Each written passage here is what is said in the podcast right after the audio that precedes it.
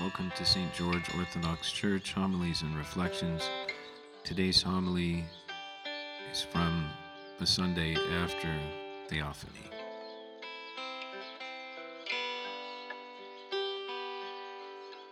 In the name of the Father, Son, and Holy Spirit. Amen. Amen. Joyous feast. Joyous feast. Sprasnikum.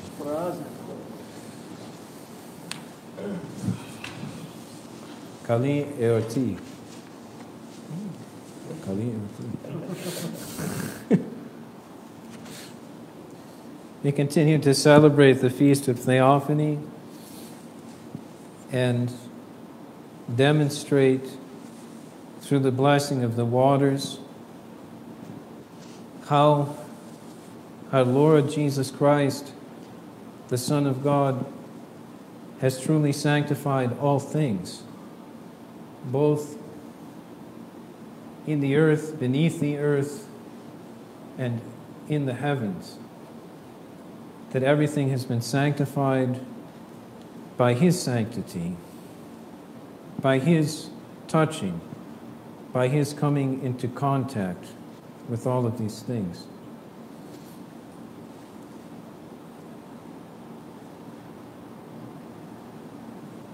Certainly within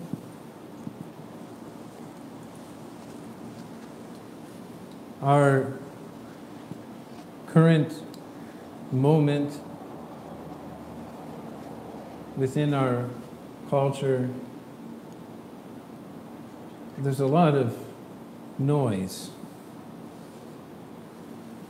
You can imagine maybe it's something like what the Israelites must have felt. And I'm, and I'm talking about people that are in the church, within the body of Christ.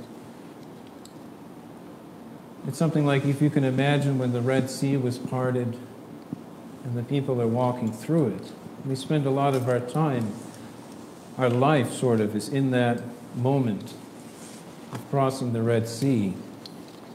And the scriptures talk about how there was a wall of water on their right and a wall of water on their left.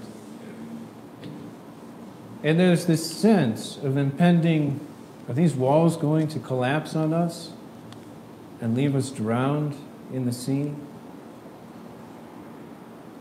And just as when Peter walked on the waters and came to Christ and was walking, you remember how he saw the waves and he started to doubt and he became afraid and then he started to sink.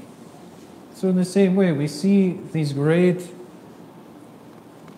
frightening, momentous things happening within our culture. And the tendency is to fear. And from that fear, the tendency is to grow and sort of fester with anger. But as believers in Christ, this is not the way. This is not the path for us. For us who have been given the scriptures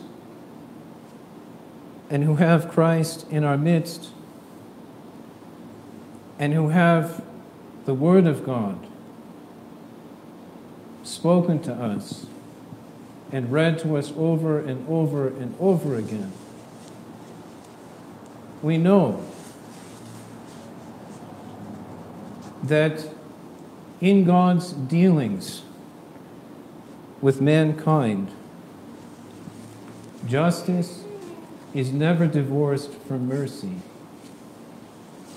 And indeed, we know from the scriptures that mercy triumphs over judgment, that mercy triumphs over everything within the life of the church. And so, as Orthodox believers, and I say that, you know, sometimes people think, you know, like maybe people are, are catechumens and they want to convert to Orthodoxy. What you really need to convert to is to the way of Christ and the fullness of that way. which is a way of humility. It is a way, I heard a good talk this week on a biblical podcast. They said the apostles and the Lord Himself don't have to worry about cancel culture because they are already canceled. The Word of God itself cancels us, puts us in a position where we have no place to stand except to put all of our trust and our whole life and everything in God's hands, dependent on His mercy and His grace for us. We are already canceled. We have nothing left to stand on. Because in our midst came the Lord of glory, and we crucified him. That's it. Game over. Canceled. Everyone. It doesn't matter your opinions about anything are of very little substance or significance. And so we need to understand this as Orthodox believers. One of the ways that we accept this reality of having been canceled. And we talked a little bit last week about the Jesus prayer Lord Jesus Christ, have mercy on me, the sinner. In Greek, it's actually the sinner, as if I'm the only one. And so we talked a little bit about that. I want to share with you a passage from a book by Dr. Timothy Patitsas. It's called The Ethics of Beauty. It's a very wonderful book. It's a very beautiful book. It's also a very large book, you can see. It's, uh, how many pages? I don't know, 700 something pages, and it's pretty small type. So it's, it's uh, not for the faint of heart. Um, but I want to read to you a passage where he talks about the heading is Becoming Sin as Christ did.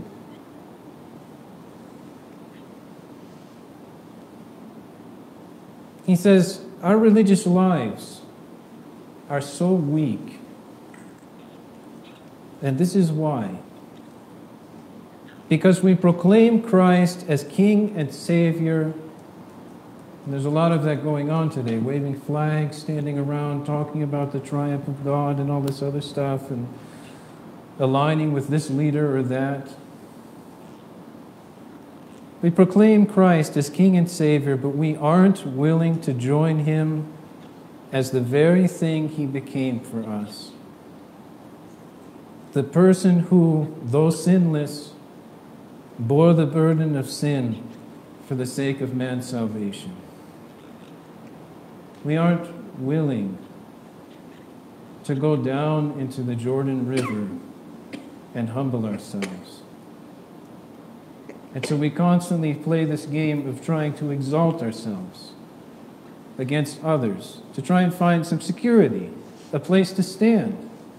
But the Lord Himself has taken away every place where we could possibly stand.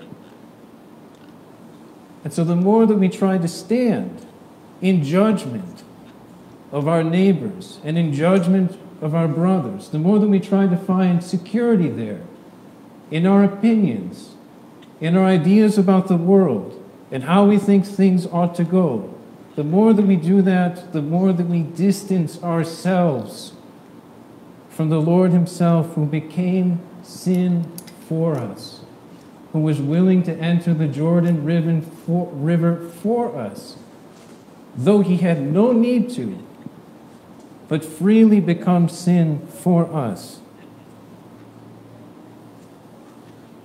We are the sinner, not because we are worthless, but because, as the scripture says, my brother is my life.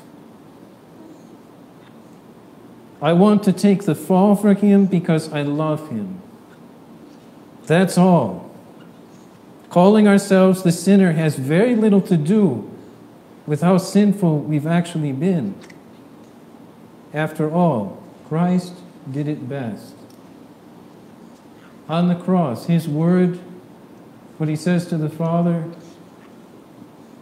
he makes us the innocent ones and says, Father, forgive them, for they know not what they're doing. And yet takes all of the sin upon himself. Are we able to say that to our neighbors in our country today? Are we able to say, Father, forgive them, for they don't know what they're doing? Are we?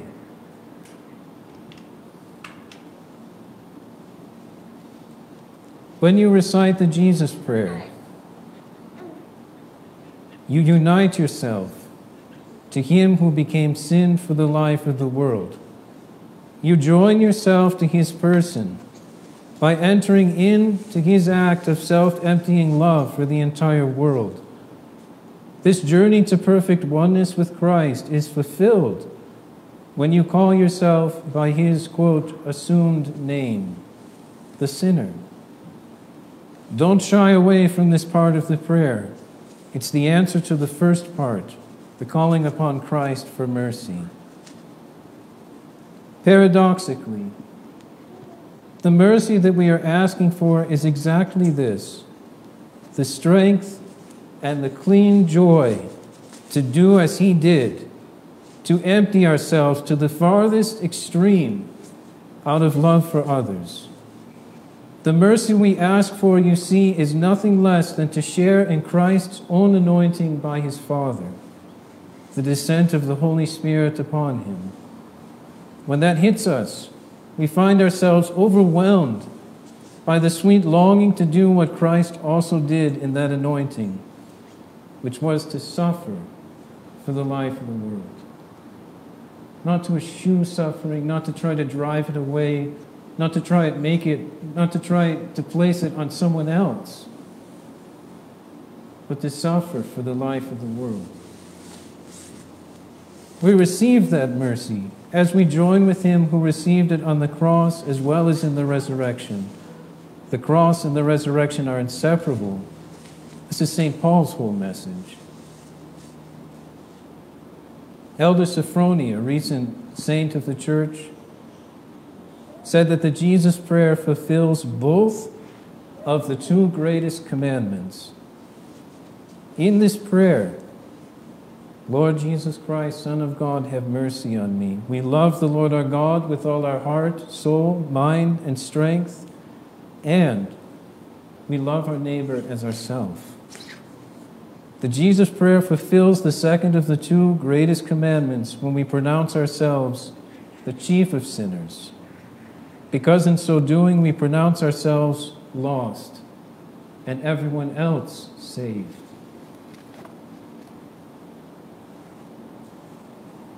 We often make the mistake of thinking that somehow that we come to the church again, that we convert to orthodoxy, to some sort of institution in order to save our individual self. Again, when you draw near to the foot of the cross, you cancel yourself. And in so doing, you unite yourself to the Lord Jesus Christ, the Son of God, who himself was canceled for the life and salvation of the world. Willingly so. And so may the Lord help us to follow this way not to give in to the fear and anxiety that in our fallen condition are so seemingly natural to us. Not to give in to reactionary dispositions. Not to give in to a spirit of judgment and condemnation. But to ourselves draw near to the cross and become lost with the one who was lost for us. so that he might find us. As he is the good shepherd who seeks after, always, to find that which is lost and to bring it to reconciliation with himself. Amen. Thank you for joining us at St. George Orthodox Church Homilies and Reflections. Please be sure to like and subscribe and share this podcast with your friends. Okay, goodbye. God bless you.